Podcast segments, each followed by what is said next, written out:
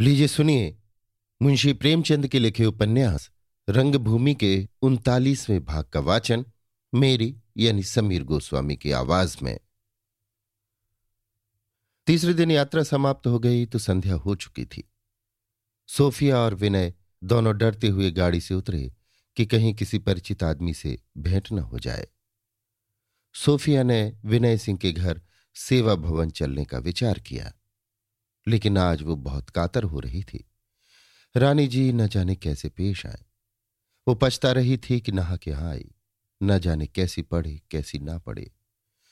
अब उसे अपने ग्रामीण जीवन की याद आने लगी। कितनी शांति थी, कितना सरल जीवन था। न कोई विघ्न था, न बाधा, न किसी से देश था, न मत्सर। विनय सिंह उसे तस्कीन देते हुए बोले, दिल मज़बूत रखना, जरा भी मत डरना। सच्ची घटनाएँ बयान करना बिल्कुल सच्ची। तनिक भी अतिशयोक्ति न हो, जरा भी खुशामद न हो। दया प्रार्थना का एक शब्द भी मुख से मत निकालना। मैं बातों को घटा बढ़ाकर अपनी प्राण रक्षा नहीं करना चाहता। न्याय और शुद्ध न्याय चाहता हूँ। यदि वो तुमसे अशिष्टता का व्यवहार करें, कटु वचनों का प्रहार करने लगे तो तुम क्षण भर भी मत ठहरना। प्रातःकाल आकर मुझसे एक एक बात कहना। या कहो तो मैं भी तुम्हारे साथ चलूँ। सोफी उन्हें साथ ले चलने पर राज़ी न हुई। विनय तो पाणीपुर की तरफ़ चले, वो सेवा भवन की ओर चली। तांगे वाले ने कहा, मिस साहब, आप कहीं चली गई थी क्या? बहुत दिनों बाद दिखलाई दी। सोफी का कलेजा धक धक करने लगा। बोली, तुमने मुझे कब देखा? मैं तो इस शहर में पहली ही बार आई हूँ। तांगे वाले ने कहा, आप ही जैसी एक मिस साहब यहाँ सेवक साहब की बेटी भी थी। मैंने समझा आप ही होंगे। सोफिया, मैं ईसाई नहीं हूँ। जब वो सेवा भवन के समीप पहुँची तो तांगे से उतर पड़ी। वो रानी जी से मिलने के पहले अपने आने की कानो कान भी खबर न होने देना चाहती थी। हाथ में अपना बैग लिए हुए ड्योढ़ी पर गई और दरबान से बोली, जाकर रानी जी से कहो मिस सोफिया आपसे मिलना चाहती हैं। दरबान उसे पहचानता ही था। उठकर सलाम किया और बोला, हुजूर भीतर चले। इतला क्या करनी है? बहुत दिनों के बाद आपके दर्शन हुए। सोफिया, मैं बहुत अच्छी तरह खड़ी हूँ। तुम जाकर इतलत दो। दरबान। सरकार उनका मिजाज आप जानते ही हैं। बिगड़ जाएँगी कि उन्हें साथ क्यों न लाया? इतला क्यों देने आया? सोफिया, मेरी खातिर से दो चार बातें सुन लेना। दरबान अंदर गया तो सोफिया का दिल इस तरह धड़क रहा था, जैसे कोई पत्ता हिल रहा हो। मुख पर एक रंग आता था, एक रंग जाता था। धड़का लगा हुआ था। कहीं रानी साहब गुस्से में भरी, वहीं से बिगड़ती हुई ना आए। यह कहला दे, चली जा, नहीं मिलती। बिना एक बार उनसे मिले तो मैं न जाऊँगी, चाहे वो हज़ार बार दुत्कारे। एक मिनट भी न गुजरने पाया था कि रानी जी एक शाल ओढ़े हुए द्वार पर आ गई और उनसे टूट कर गले मिली। जैसे कोई माता ससुराल से आने वाली बेटी को गले लगा ले। उनकी आँखों से आंसुओं की वर्षा होने लगी। अवरुद्ध कंठ से बोली, तुम यहीं क्यों खड़ी हो गई बेटी? अंदर क्यों ना चली? मैं तो नित्य प्रति तुम्हारी बाट जो होती रहती थी। तुमसे मिलने को जी तड़प तड़प कर रह जाता था। मुझे आशा हो रही थी कि तुम आ रही हो, पर तुम आती ना थी। कई बार यू ही स्टेशन तक गई कि शायद तुम्हें देख पाऊँ। ईश्वर से नित्य मनाती थी कि एक बार तुमसे मिला दे। चलो, भीतर चलो। मैंने तुम्हें जो दुर्वचन कहे थे, उन्हें भूल जाओ। दरबान से। ये बैग उठा ले। मेहरी से कहते मैं सोफिया का पुराना कमरा साफ़ कर दे। बेटी, तुम्हारे कमरे की ओर ताकने की हिम्मत नहीं पड़ती। दिल भर भर आता है। ये कहते हुए सोफिया का हाथ पकड़े अपने कमरे में आई और उसे अपनी बगल में मसनत पर बिठाकर बोली आज मेरी मनोकामना पूरी हो गई। तुमसे मिलने के लिए जी बहुत बेचैन था। सोफिया का चिंता पीड़ित हृदय इस निरपेक्षित स्नेह बाहुल से विवल हो उठा। वो केवल इतना कह सके, मुझे भी आपके दर्शनों की बड़ी अभिलाषा थी। आपसे दया भिक्षा मांगने आई हूँ। रानी, बेटी तुम देवी हो। मेरी बुद्धि पर पर्दा पड़ गया था। मैंने तुम्हें पहचाना न था। मुझे सब मालूम है बेटे। सब सुन चुकी हूँ। तुम्हारी आत्मा इतनी पवित्र है, ये मुझे ना मालूम था। अगर पहले से जानते। ये कहते कहते रानी फूट फूट कर रोने लगी। जब चित्त शांत हुआ तो फिर बोली, अगर पहले से जान गई होती तो आज इस घर को देख कर कलेजा ठंडा होता। हा मैंने विनय के साथ घोर अन्याय किया। तुम्हें ना मालूम होगा बेटी जब तुमने सोचकर। वीरपाल ही नाम था ना? हाँ जब तुमने उसके घर पर रात के समय विनय का तिरस्कार किया तो वो लज्जित होकर रियासत के अधिकारियों के पास कैदियों पर दया करने के लिए दौड़ता रहा। दिन दिन भर निराहार और निर्जल पड़ा रहता। रात रात भर पड़ा रोया करता। कभी दीवान के पास जाता, कभी एजेंट के पास, कभी पुलिस के प्रधान कर्मचारी के पास, कभी महाराजा के पास। सबसे अनुनय विनय करके हार गया। किसी ने ना सुनी। कैदियों की दशा पर किसी को दया ना आई। बेचारा विनय हताश होकर अपने डेरे पर आया। न जाने किस सोच में बैठा था कि मेरा पत्र उसे मिला। सोफी, वो पत्र नहीं था। विष का प्याला था, जिसे मैंने अपने हाथों से पिलाया। कटार थी जिसे मैंने अपने हाथों उसकी गर्दन पर फेरा। मैंने लिखा था, तुम इस योग्य नहीं हो कि मैं तुम्हें अपना पुत्र समझू। तुम मुझे अपनी सूरत न दिखाना। और भी न जाने कितनी कठोर बातें लिखी थी। याद करती हूँ तो छाती फटने लगती है। ये पत्र पाते ही वो बिना किसी से कुछ कहे, सुने। नायक राम के साथ यहाँ आने के लिए तैयार हो गया। कई स्टेशनों तक नायक राम उसके साथ आए। पंडा जी को फिर नींद आ गई और जब आँख खुली तो विनय का कहीं गाड़ी में पता न था। उन्होंने सारी गाड़ी तलाश की, फिर उदयपुर तक गए रास्ते में एक एक स्टेशन पर उतरकर पूछताछ की, पर कुछ पता न चला। बेटी, ये सभाग्नि की राम कथा है? मैं हत्यारिन हूँ, मुझसे बड़ी अभाग्नि संसार में और कौन होगी? न जाने विनय का क्या हाल हो कुछ पता नहीं। उसमें बड़ा आत्माभिमान था बेटी। बड़ा बात का धनी था। मेरी बातें उसके दिल पर चोट कर गई। मेरे प्यारे लाल ने कभी सुख ना पाया। उसका सारा जीवन तपस्या ही में कटा। ये कहकर रानी फिर रोने लगी। सोफी भी रो रही थी, पर दोनों के मनोभावों में कितना अंतर था। रानी के आँसू दुख, शोक और विषाद के थे। सोफी के आँसू हर्ष और उल्लास के। एक क्षण में रानी जी ने पूछा, क्यों बेटी? तुमने उसे जेल में देखा था? तो बहुत दुबला हो गया था? सोफी, जी हाँ, पहचाने न चाहते थे। रानी, उसने समझा, विद्रोहियों ने तुम्हारे साथ न जाने क्या व्यवहार किया हो? बस इस बात पर उसे जिद पड़ गई। आराम से बैठो बेटी, अब यही तुम्हारा घर है। अब मेरे लिए तुम ही विनय की प्रतीक्षाया हो। अब ये बताओ, तुम इतने दिनों कहाँ थी? इंद्रदत्त तो कहता था कि तुम विनय का तिरस्कार करने के तीन ही चार दिन बाद वहाँ से चली आई थी। इतने दिनों कहाँ रही? साल भर से ऊपर तो हो गया होगा। सोफिया का हृदय आनंद से गदगद हो रहा था। जी में तो आया कि इसी वक्त सारा वृतांत कह सुनाऊं। माता की शोकाग्नि शांत कर दूँ। पर भय हुआ कि कहीं इनका धर्माभिमान फिर न जागृत हो जाए। विनय की ओर से तो अब वो निश्चिंत हो गई थी। केवल अपने ही विषय में शंका थी। देवता को ना पाकर हम पाषाण प्रतिष्ठा करते हैं। देवता मिल जाए तो पत्थर को कौन पूजे? बोली, क्या बताऊँ, कहाँ थी?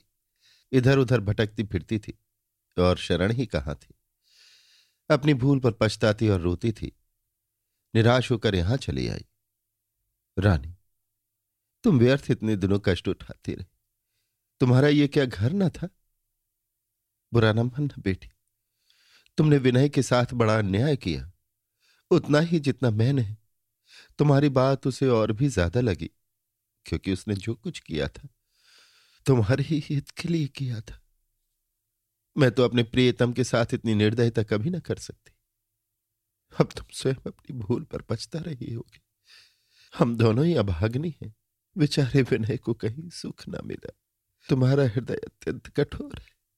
सोचो, अगर तुम्हें खबर मिलती कि विनय को डाकुओं ने पकड़कर मार डाला है तो तुम्हारी क्या दशा हो जाती? शायद तुम भी इतनी ही दयाशून्य हो जाती। ये मानवीय स्वभाव है। मगर अब पछताने से क्या होता है? मैं आप ही नित्य पछताया करती हूँ। अब तो वो काम संभालना है, जो उसे अपने जीवन में सबसे प्यारा था। तुमने उसके लिए बड़े कष्ट उठाए, अपमान, लज्जा, दंड, सब कुछ झेला। अब उसका काम संभालो। इसी को अपने जीवन का उद्देश्य समझो। तुम्हें क्या खबर होगी? कुछ दिनों तक प्रभु सेवक की संस्था के व्यवस्थापक हो गए थे। काम करने वाला हो तो ऐसा हो। थोड़े ही दिनों में उसने सारा मुल्क छान डाला और पूरे पाँच सौ वॉलंटियर जमा कर दिए। बड़े बड़े शहरों में शाखाएँ खोल दी। बहुत सा रुपया जमा कर ली मुझे इससे बड़ा आनंद मिलता था कि विनय ने जिस संस्था पर अपना जीवन बलिदान कर दिया, वो फल फूल रही है। मगर ईश्वर को न जाने क्या मंजूर था।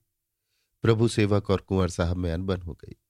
प्रभु सेवक उसे ठीक उसी मार्ग पर ले जा रहा था, जिस पर विनय ले जाना चाहता था। कुंवर साहब और उनके परम मित्र डॉक्टर गांगुली उसे दूसरे ही रास्ते पर ले जाना चाहते थे। आखिर प्रभु सेवक ने पद त्याग कर दिया। तभी से संस्था डमाडोल हो रही है। जाने बचती है या जाती है। कुंवर साहब में एक विचित्र परिवर्तन हो गया है। वो अब अधिकारियों से सशंक रहने लगे हैं। अफवाह थी कि गवर्नमेंट इनकी कुल जायदाद जब्त करने वाली है।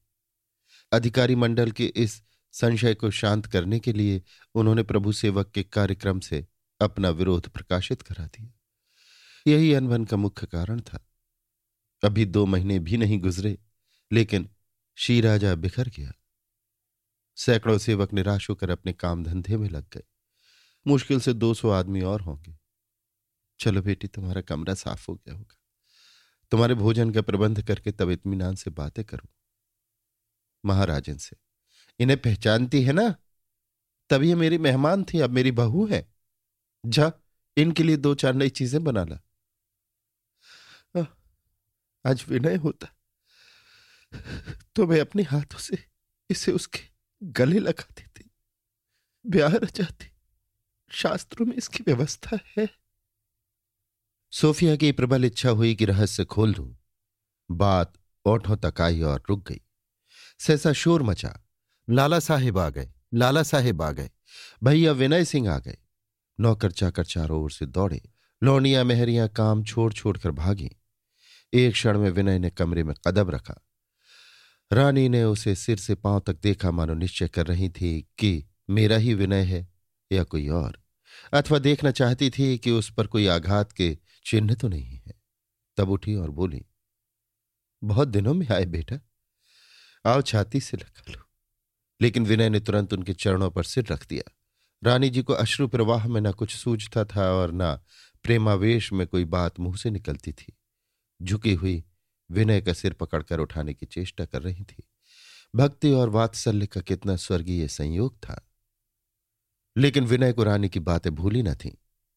माता को देखकर उसके दिल में जोश उठा कि इन्हीं चरणों पर आत्मसमर्पण कर दूँ। एक विवशकारी उद्गार था प्राण दे देने के लिए।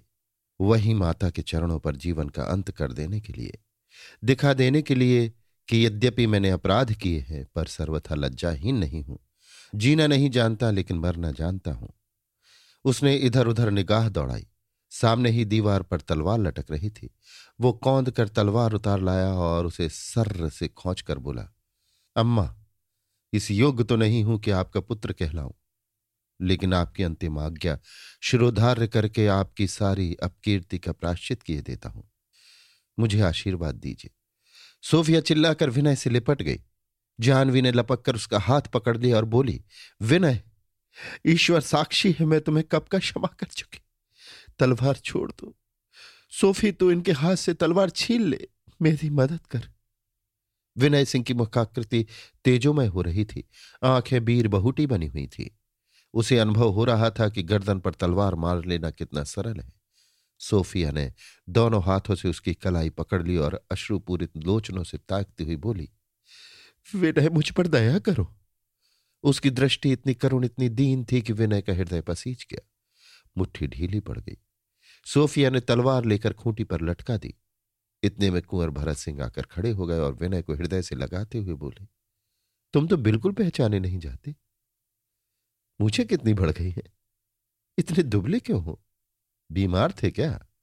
विनय, जी नहीं, बीमार तो नहीं था। ऐसा दुबला भी नहीं हूँ। अब माताजी के हाथों के पकवान खाकर मोटा हो जाऊँगा। कुंवर, तुम दूर क्यों खड़ी हो सोफिया? हाँ तुम्हें भी प्यार कर लो। रोज ही तुम्हारी याद आती थी। विनय बड़ा भाग्यशाली था कि तुम जैसी रमणी पाई। संसार में तो मिलती नहीं। स्वर्ग की मैं नहीं कहता। अच्छा सहयोग है कि तुम दोनों एक ही दिन आए। बेटी, मैं तुमसे विनय की सिफारिश करता हूँ।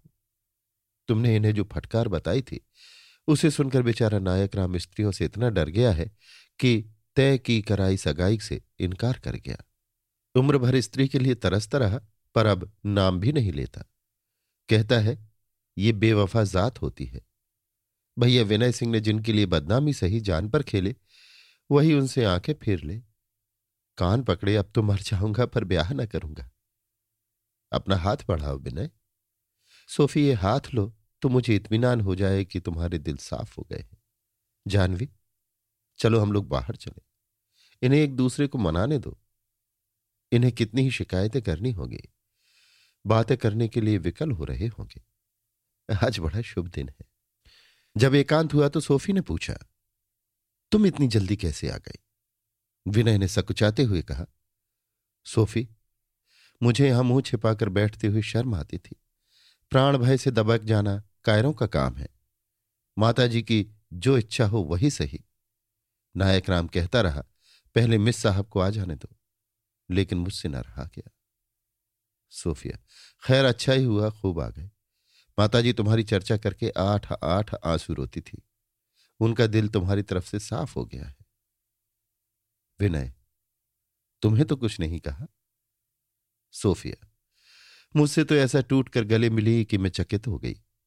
ये उन्हीं कठोर वचनों का प्रभाव है जो मैंने तुम्हें कहे थे। माता, आप चाहे पुत्र को कितनी ही ताड़ न दे। ये गवारा नहीं करती कि कोई दूसरा उसे कड़ी निगाह से भी देखे। मेरे अन्याय ने उनकी न्याय भावना को जागृत कर दिया। विनय, हम लोग बड़े शुभ मुहूर्त में चले थे। सोफिया हाँ विनय, अभी तक तो कुशल से बीती। आगे की ईश्वर जाने। विनय, हम अपना दुख का हिस्सा भोग चुके। सोफिया ने आशंकित स्वर से कहा, ईश्वर करे, ऐसा ही हो। किंतु सोफिया के अंतस्थल में अनिष्ट शंका का प्रतिबिंब दिखाई दे रहा था। वो उसे प्रकट न कर सकती थी, पर उसका चित्त उदास था। संभव है कि जन्मगत धार्मिक संस्कारों से विमुख हो जाने का खेद इसका कारण हो। अथवा वो इसे, वो अतिवृष्टि समझ रही हो, जो अनावृष्टि की सूचना देती है। कह नहीं सकते, पर जब सोफी रात को भोजन करके सोई तो उसका चित्त किसी बोझ से दबा हुआ था। अभी आप सुन रहे थे मुंशी प्रेमचंद के लिखे उपन्यास रंगभूमि के उनतालीसवें भाग का वाचन, मेरी यानी समीर गोस्वामी की आवाज़ में।